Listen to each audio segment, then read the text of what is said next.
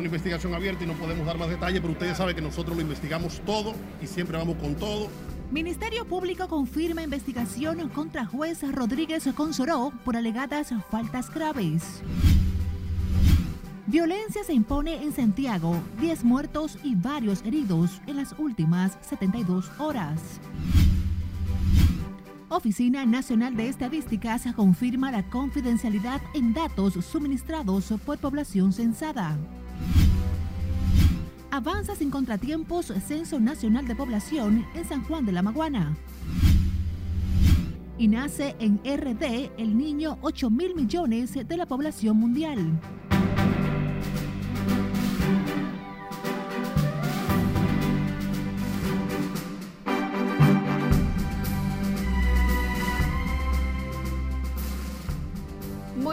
Tardes, un martes lluvioso. Gracias por regalarnos su tiempo. Iniciamos la primera emisión informativa de Noticias RNN. Graciela Acevedo les saluda. Iniciamos esta emisión con nuestra atención puesta en Santiago, donde la violencia, la criminalidad y delincuencia tocaron fondo por los últimos hechos que se han registrado en 48 horas. Como nos cuenta Junior Marte, anoche un hombre supuestamente dueño de un punto de drogas mató a una joven de tres disparos a la cabeza en Santa Lucía, en la parte oeste de la ciudad. Junior Marte nos aborda el tema. Yesenia Sánchez es la nueva víctima que se suma a la lista de casos que se registran en esta ciudad de Santiago ante una espiral de violencia que al parecer no tiene fin. Así no se puede vivir. La muchacha tenía hasta su saloncito ahí. Yo no sabía, pero ella siempre me saludaba con mucho cariño. Eso no se puede. Las autoridades tienen que meter mano en eso, porque así no se puede vivir. Adiós temorizado, imagínense, porque era de nosotros la muchacha. Era de nosotros, una muchacha tranquila. Hasta ahora era tranquila, porque yo la veía que no se metía con nadie, era una muchacha muy buena. En la zona de acuerdo a residentes opera un punto de venta de estupefacientes. La joven de 25 años pasaba por el lugar junto a su bebé. Es lamentable que a veces acudimos, eh, llamamos a las personas gubernamentales que son responsables de, de, auxiliarnos en cierta situación, pero no la encontramos. Ante los hechos, el fiscal Osvaldo Bonilla se reunió esta mañana con el director del Comando Regional Cibao Central de la Policía, el general Ramón Ascona Reyes. Simplemente la Fiscalía coordinando con la policía eh, acciones y, y, la cosa a trabajar eh, por la seguridad de Santiago. El alcalde Abel Martínez también mostró preocupación al señalar que se debe trazar un plan de trabajo conjunto para enfrentar la situación. Hemos visto madres llorando, eh, esos asaltos, atracos en plena calle, a plena luz del día, se meten a las casas, a los apartamentos. Vemos además la ineficacia de las autoridades a la hora de prevenir el crimen o el delito. Con este hecho suman 10 las muertes violentas en las últimas 72 horas en la ciudad corazón. En Santiago, Junior Marte, RNN. A propósito de los hechos de criminalidad, el ex presidente de la Suprema Corte de Justicia, Jorge Subero Isa, expresó hoy preocupación por el aumento de los casos de violencia que registra el país, una problemática que dice requiere del compromiso de toda la sociedad para ser erradicada. Como nos cuenta Scarlett Guichardo en directo, Subero Isa reaccionó en desacuerdo con medidas como la restricción del horario para consumir bebidas alcohólicas a los fines de frenar la delincuencia. Adelante, Scarlett, cuéntanos más. Gracias, buenas tardes. El aumento de los casos de violencia y criminalidad encienden las alertas de sectores que ven con preocupación esta problemática y abogan por acciones más efectivas para hacer frente a esta situación. El problema no es de ahora, el problema es muy viejo, el problema es ancestral. Para el expresidente de la Suprema Corte de Justicia, Jorge Subero Isa, los hechos sangrientos que alteran la paz deben ser abordados con políticas que permitan fortalecer la calidad de la educación generar empleos y erradicar la pobreza. Erradicar la violencia en la República Dominicana como en cualquier otro país del mundo no es una cuestión fácil, es todo un proceso, requiere de muchos compromisos eh, ciudadanos, de muchos compromisos de las autoridades. Por eso que yo no creo en los operativos. Con él coincide la presidenta de la Fundación Vida Sin Violencia, Yanira Fonder, quien ve con pesar que al menos 64 mujeres han muerto víctimas de los feminicidios en lo que va de año, de acuerdo con las cifras que maneja esa organización. De eso, 53 eh, representan feminicidios íntimos de parejas o exparejas y vemos que hay ya 65 huérfanos en lo que va del año. La situación preocupa también al neurocirujano José Joaquín Puello, quien dice las conductas violentas en gran parte de la población afectan el desarrollo cognitivo cerebral. No es nada extraño. Ustedes saben que la violencia se divide en muchos aspectos. Eh, hay una parte genética, hay una parte que es puramente eh, de orden social, hay una parte que tiene que ver con la marginalidad, otra que tiene que ver con la pobreza y obviamente hay personas enfermas, eso no hay ninguna duda. Pero, pero, el problema de la violencia en nuestro país está asociada con los dos años de pandemia que nosotros pasamos. Para la buena convivencia de la población y un ambiente más sano de las próximas generaciones, especialistas abogan por fomentar una educación centrada en valores y el respeto a la vida. Este martes la Fundación Vida Sin Violencia celebró el quinto desayuno por la paz con la conferencia El cerebro y las relaciones armoniosas a cargo del reconocido neurocirujano José Joaquín Puello. Esta es la información que tengo de momento. Paso contigo al centro de noticias. Gracias por este informe, Scarlett Wichardo. Cambiemos de información. El titular de la Procuraduría Especializada de Persecución a la Corrupción Administrativa, Wilson Camacho, confirmó un proceso de investigación penal al juez Juan Francisco Rodríguez Consoró de atención permanente del Distrito Nacional por alegadas faltas graves en el ejercicio de sus funciones. Conectamos ahora con Margaret Ramírez, quien está en directo desde el Palacio de Justicia de Ciudad Nueva con los pormenores.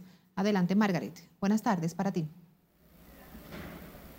Gracias, así es. Muy buenas tardes. El caso fue remitido a la Procuraduría Anticorrupción por la Inspectoría del Poder Judicial, en el que señala que el juez Juan Francisco Rodríguez Consoró había cometido faltas graves en el ejercicio de sus funciones y desde el Ministerio Público evidentemente hemos abierto una investigación. El titular de la PETCA, Wilson Camacho, aseguró que la investigación hasta este momento ha dado indicios de la existencia de una estructura de la que no especificó la clasificación. venta de sentencia. Es una investigación abierta y no podemos dar más detalles, pero ustedes saben que nosotros lo investigamos todo y siempre vamos con todo y por todo. Aunque no quiso dar mayores detalles, Camacho no descarta que otras personas sean investigadas. Podría haber otras personas de diferentes naturalezas vinculadas en este tema, pero es una investigación abierta y por esa razón no podemos dar más detalles en este momento. El magistrado Rodríguez Consoró fue quien dio auto de no al lugar a los imputados por la venta de los tres brazos y el que se inhibió de conocer el caso del expresidente de la DNCD, vicealmirante Félix Alburquerque Comprés, el de la ucraniana acusada de abuso y en contra de un médico acusado de violación. En las próximas horas, el Consejo del Poder Judicial deberá decidir sobre la solicitud de suspensión por cuatro meses del magistrado Juan Francisco Rodríguez Consoró, hecha por la inspectoría de ese órgano. Es todo lo que tengo por el momento. A retorno contigo al estudio. Estamos atentos. Gracias a Margaret Ramírez por los detalles. El sexto juzgado de la instrucción del Distrito Nacional ratificó este martes la medida de coerción en contra del exdirector del Cuerpo Especializado de Seguridad Turística SESTUR, general Juan Carlos Torres Robiú, imputado en el caso de corrupción Operación Coral 5G. La magistrada Yanivet Rivas rechazó la petición de la defensa del oficial que solicita se variara la prisión preventiva por una menos gravosa. El Ministerio Público se ha encargado de decir que está blindado nosotros queremos saber, blindaje tal cual como se conoce es algo impenetrable. Entonces, ¿cómo puede en este caso el señor Juan Carlos Torres Roviú incidir en un proceso donde está suspendido de sus funciones, donde ha estado durante todo un año en un calabozo, donde no ha podido el Ministerio Público presentar un argumento concreto de un peligro real de que él esté incidiendo en esos medios de prueba en la investigación que se llevó a cabo y en la acusación que se ha presentado? Es la tercera ocasión que el sexto juzgado de la instrucción ratifica la medida de coerción en contra del general de las Fuerzas Armadas, Juan Carlos Torres Robiú, y ordena que se mantenga cumpliendo la medida impuesta en primera instancia en Najayo Hombres. La Oficina de Atención Permanente del Distrito Nacional aplazó para el próximo sábado la solicitud de medidas de coerción en contra de Randy Misael Acosta Adames, imputado en la muerte del teniente coronel de la Policía Nacional Orlando Estefan de la Rosa en Arroyo Hondo. La medida fue adoptada a los fines de que la defensa del acusado de participar en la muerte del oficial tome conocimiento del expediente. El oficial adscrito a la Dirección Nacional de Control de Drogas fue muerto a tiros o por desaprensivos mientras huían de un asalto que habría realizado en la zona. La policía persigue a otras personas vinculados a este hecho. Cambiando de información, el presidente de la Cámara de Diputados, Alfredo Pacheco, pidió al ministro de Interior y Policía dejar sin efecto la resolución que limita los horarios para la venta de bebidas alcohólicas tras asegurar que esa decisión no bajará la delincuencia en Santo Domingo Este. Nelson Mateo nos amplía. Y estamos dispuestos a seguir ayudando. El presidente de los diputados reconoció los esfuerzos del gobierno para combatir la delincuencia. Sin embargo, admitió que limitar la venta de bebidas alcohólicas no impactará la seguridad ciudadana en Santo Domingo Este. En que esa medida se ha dejado de lado sobre todo ahora que entramos en un momento en que ya no hay pandemia, ya la gente va a, o por lo menos la pandemia no se siente tanto, todavía no tenemos, pero no se siente tanto. La gente va a celebrar. Más temprano, la congresista Soraya Suárez recibió en su despacho a los dueños de discotecas, bares y restaurantes afectados por la medida de interior y policía.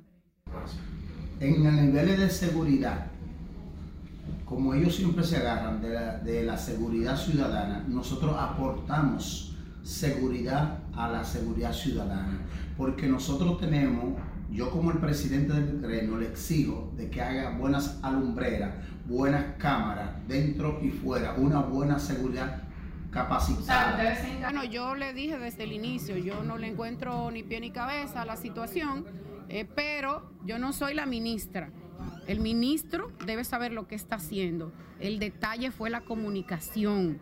Se debió comunicar y con tiempo, porque yo decía y lo comprobé con ellos que se le llevó esta comunicación de golpe y porrazo y ellos tenían inclusive contrataciones y han perdido una, una gran cantidad de dinero Luego de una hora reunida con los empresarios de la provincia de Santo Domingo, Suárez prometió llevar un informe al presidente Luis Abinader. Por supuesto que sí. De hecho, ya el informe se está elaborando y él sabe y en el momento en que estábamos reunidos también lo supo, porque se lo comunicamos en ese momento.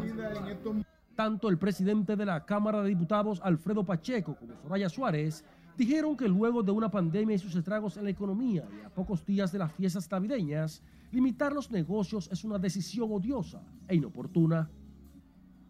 Nelson Mateo, RNN. Nos vamos a comerciales, pero al volver, Colegio Médico ratifica llamado a huelga y suspenderá servicios a todos los afiliados. Y les traemos detalles de Damián, el niño 8 mil millones de la población mundial que nació en el país.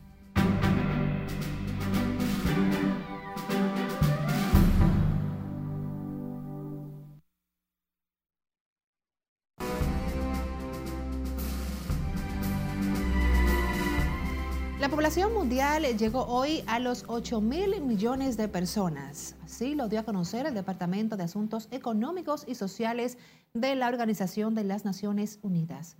Perla Gómez se nos pone al tanto en el resumen internacional. El incremento en la expectativa de vida, los avances en la salud, la nutrición y la fertilidad sostenida son los principales responsables que la población mundial crezca mil millones en los últimos 12 años llegando hoy a los 8 mil millones de personas, mientras que los mayores aportes son realizados por Asia y África. Sin embargo, India es el país de mayor crecimiento con una proyección para convertirse en la nación más poblada del mundo en el 2023. Un convoy de vehículos de la embajada estadounidense fue atacado a tiros por desconocidos en Puerto Príncipe, Haití. Durante el tiroteo, un chofer resultó levemente herido, mientras los miembros del cuerpo diplomático escaparon ilesos, informó la embajada. El convoy fue atacado en la zona de Crow de Boquex, situada en la entrada norte de la capital, donde opera el grupo armado 400 de Mauazo, ocho días después de que Estados Unidos ofertara un millón de recompensas por cada información que lleve a detener a tres haitianos sospechosos de secuestrar a los misioneros. La Armada y la Guardia Costera de Estados Unidos detuvieron en aguas internacionales del Golfo de Omán una embarcación pesquera proveniente de Irán que supuestamente transportaba a Yemen 180 toneladas de materiales explosivos. Los expertos aseguraron que el fertilizante es utilizado para fabricar explosivos. El rey Carlos III pidió al Parlamento británico legislar para poder añadir a sus hermanos Ana y Eduardo a la lista de los miembros de la monarquía, con posibilidad de sustituirle en actos públicos cuando él esté ocupado o indispuesto. El proyecto Ley de Consejeros de Estado podría ser presentado por el gobierno este martes para incluir los potenciales sustitutos a la monarquía, además de los cuatro primeros herederos, Camila, la reina consorte, el príncipe Guillermo, heredero al trono, el príncipe Enrique, el príncipe Andrés y la princesa Beatriz. El presidente argentino Alberto Fernández sufrió una gastritis erosiva durante la celebración de la cumbre del G20 en Indonesia, que lo obligó a recibir tratamiento médico. Sin embargo, ya se ha reintegrado a su actividad, tras lo cual sostuvo una reunión bilateral con su par chino Xi Jinping. Una niña de Zimbabue de 9 años que sobrevivió a una violación dio a luz, convirtiéndose en la madre más joven de ese país africano. Los médicos informaron que tanto la menor como su bebé se encuentran en buen estado de salud. De su lado, el hospital anunció que realizará una prueba de paternidad para determinar la identidad del violador. En las internacionales, Perla Gómez, RNN. República Dominicana celebra con júbilo la llegada del bebé 8 mil millones del mundo, nacido a las 12 de la medianoche en la maternidad Nuestra Señora de la Alta Gracia, marcando un precedente histórico. Nuestra compañera Siledis Aquino desde el Centro de Salud nos pone al tanto. Adelante, Siledis. Buenas tardes, así es. Justo en la habitación 301 de este Hospital Maternidad Nuestra Señora de la Alta Gracia se encuentra el niño Damián Mateo Ferrera.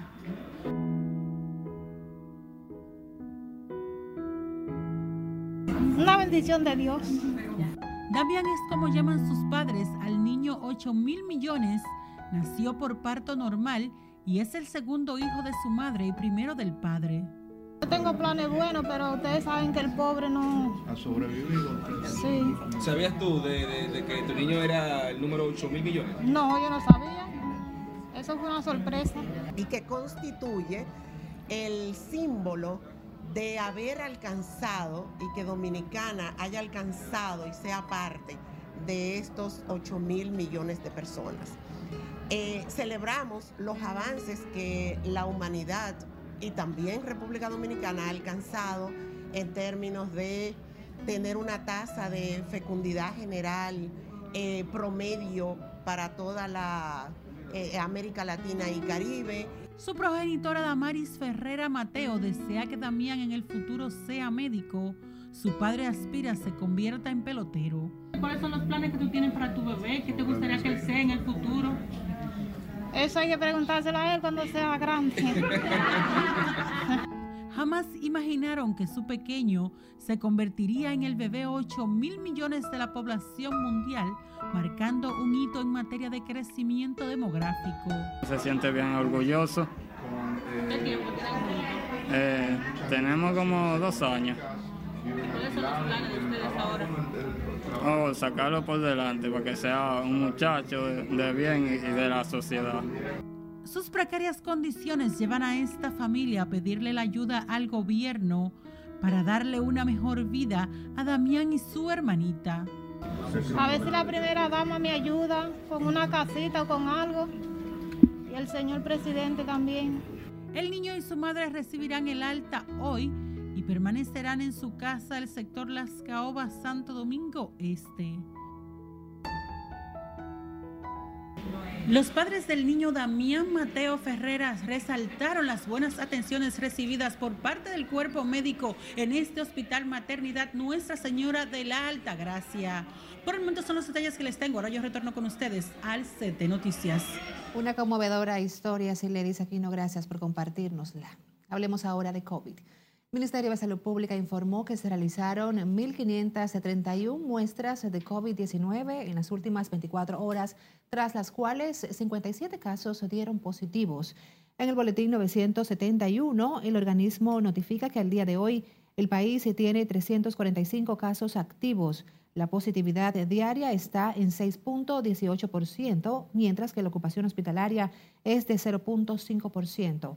Sin embargo, no se han notificado nuevos decesos por COVID en las últimas 24 horas, por lo que el total de defunciones se mantiene en 4.384 y la letalidad continúa en 0.68%. La Oficina Nacional de Estadísticas reafirmó este martes que la confidencialidad de la información de la población está garantizada y han reforzado la seguridad de los empadronadores en las zonas de difícil acceso como parte de los trabajos del Censo Nacional de Población y Vivienda que se estará realizando hasta el 23 de noviembre en cada rincón del país. Tenemos ahora en directo a nuestra compañera Lauri Lamar con detalles. Adelante, Lauri. Gracias, buenas tardes. A todo vapor avanza este martes el proceso de empadronamiento para el Censo de Población y Vivienda que ejecuta el gobierno en todo el territorio nacional o situaciones que se habían presentado en el terreno se han solucionado. Las autoridades de la ONE aseguran que en su sexto día el programa estadístico registra un avance en la aplicación de la metodología previamente coordinada para garantizar el éxito del censo. O sea, el proceso censal va avanzando como se tiene estipulado, o sea, que lo que nos mantiene es el llamado a la población que siga colaborando, que sigan abriendo las puertas, que este es un proceso que es en beneficio de todos y por ende estamos trabajando para ello. En el marco de los trabajos para el levantamiento de datos, los facilitadores continúan recorriendo diferentes viviendas donde aplican una serie de preguntas acerca de las condiciones social y económicas de las familias. Eh, antes de, de uno hacerle la entrevista, ya ellos están como eh, educados, ya ellos saben lo que es estadística, lo, lo, que es política, lo que es mercadeo, es decir, los datos estadísticos ellos están preparados para darnos la información. Porque es necesario saber cuántos somos y así tener mayor control el gobierno sobre su población. Bien, bien, gracias a Dios que cada quien que viva en su casa eh, tiene que dar su, su dato, la cédula. El que vive fuera de aquí, no puede sentirse incómodo porque, lo, eh, porque lo, le hagan cualquier pregunta. Los encargados del censo explicaron que trabajan con el apoyo de las Fuerzas Armadas y la Policía Nacional para acompañar a los empadronadores en los lugares que sea necesario y así garantizar su seguridad. La ONE también acogió la medida que han utilizado varias administraciones de torres y residenciales de sectores exclusivos de la capital que dispusieron colocar una mesa en los parqueos para que cada representante de familia sea entrevistado sin la necesidad de que el empadronador penetre a su vivienda. De mi parte es todo retorno al estudio. Una muy buena alternativa. Gracias, Laura Mar, por compartirnos. Avances sin contratiempos en San Juan, el desarrollo del décimo Censo Nacional de Población y Vivienda 2022 que ejecuta la Oficina Nacional de Estadísticas en todo el país. Julio César Mateo nos cuenta. Los encargados del censo en la provincia de San Juan afirman que la población ha respaldado el proceso consultivo. El censo es una realidad y el censo es obligatorio. Debemos saber quiénes somos, dónde estamos y qué necesitamos. Adelante, si tú te censas, el país se desarrolla. Consideran que las medidas implementadas por la Oficina Nacional de Estadísticas han sido efectivas a lo que atribuyen el éxito del censo. Las expectativas están positivas. Nosotros hemos comenzado a hacer un recorrido por los diferentes puntos que se está desarrollando, la logística, que se están montando la logística, que se están desplazando los censadores y tenemos unas expectativas muy positivas. En su quinto día de trabajo, los empadronadores han visitado cientos de hogares donde han obtenido informaciones de interés para las autoridades gubernamentales. Todos, todos los sanjuaneros están llamados para ser contados. Este censo tiene una vital importancia para lo que son las políticas públicas y la inversión del gobierno en nuestra provincia. Desde el gobierno se exhorta a la población a abrir las puertas de sus hogares a los censadores para que el proceso culmine de manera exitosa. Sí, eh, de hecho yo tuve una reunión el pasado viernes y ese fue un tema que se tocó y vamos a esperar que a partir de hoy se vean resultados ya de mejoras en el tema de comunicación, en el tema de redes, en el tema de radio, televisión, de comunicación en las diferentes áreas, porque es sumamente importante que el mensaje le llegue a todo el mundo. Más de 650 personas participan como empadronadores en los seis municipios de la provincia de San Juan durante la realización del décimo Censo de Población y Viviendas 2022. En San Juan de la Maguana, Julio César Mateo, RNN. Volvemos a pausar. Les invitamos a que siga con Noticias RNN.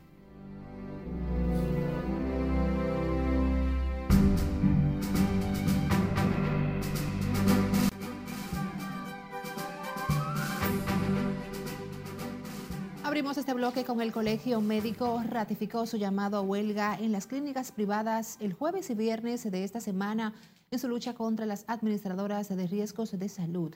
Siledis Aquino nos amplía. El CMD sigue firme y continuaremos escalando el nivel de lucha la suspensión de los servicios médicos en las clínicas privadas abarca a todos los afiliados de las ARS. El paro médico se suma a la suspensión y desafiliación de las ARS, Mafre y Universal. Este paro en la regional este, que incluye también al Gran Santo Domingo, es ante la ausencia de una respuesta y mucho menos de una propuesta a nuestras demandas de su lado, el ministro de Salud, Daniel Rivera, informó que mañana se reúne el Consejo Nacional de la Seguridad Social, en cuyo encuentro está previsto participe el Colegio Médico. Está invitado el, Colegio Médico, las ARS, eh, todos los actores están invitados porque este es el escenario del Consejo Nacional de la Seguridad Social. Y ahí que tenemos que comenzar este proceso para el bienestar de los pacientes. Senencaba junto a los representantes de las sociedades médicas especializadas han reiterado su pedido de intervención de las autoridades gubernamentales. Se firmaron unos acuerdos de que en tres meses teníamos que reunirnos para revalorar tarifas y todo lo concerniente. Y se hicieron de la vista gorda hasta que la situación ha devenido en esto. Nosotros saludamos cualquier intervención del gobierno, pero que sea equilibrada, no parcializada. Los calenos también ratificaron el llamado a marcha el miércoles 30 de este mes hasta el Congreso Nacional, en la que también participan decenas de organizaciones. Sila Aquino, RNN.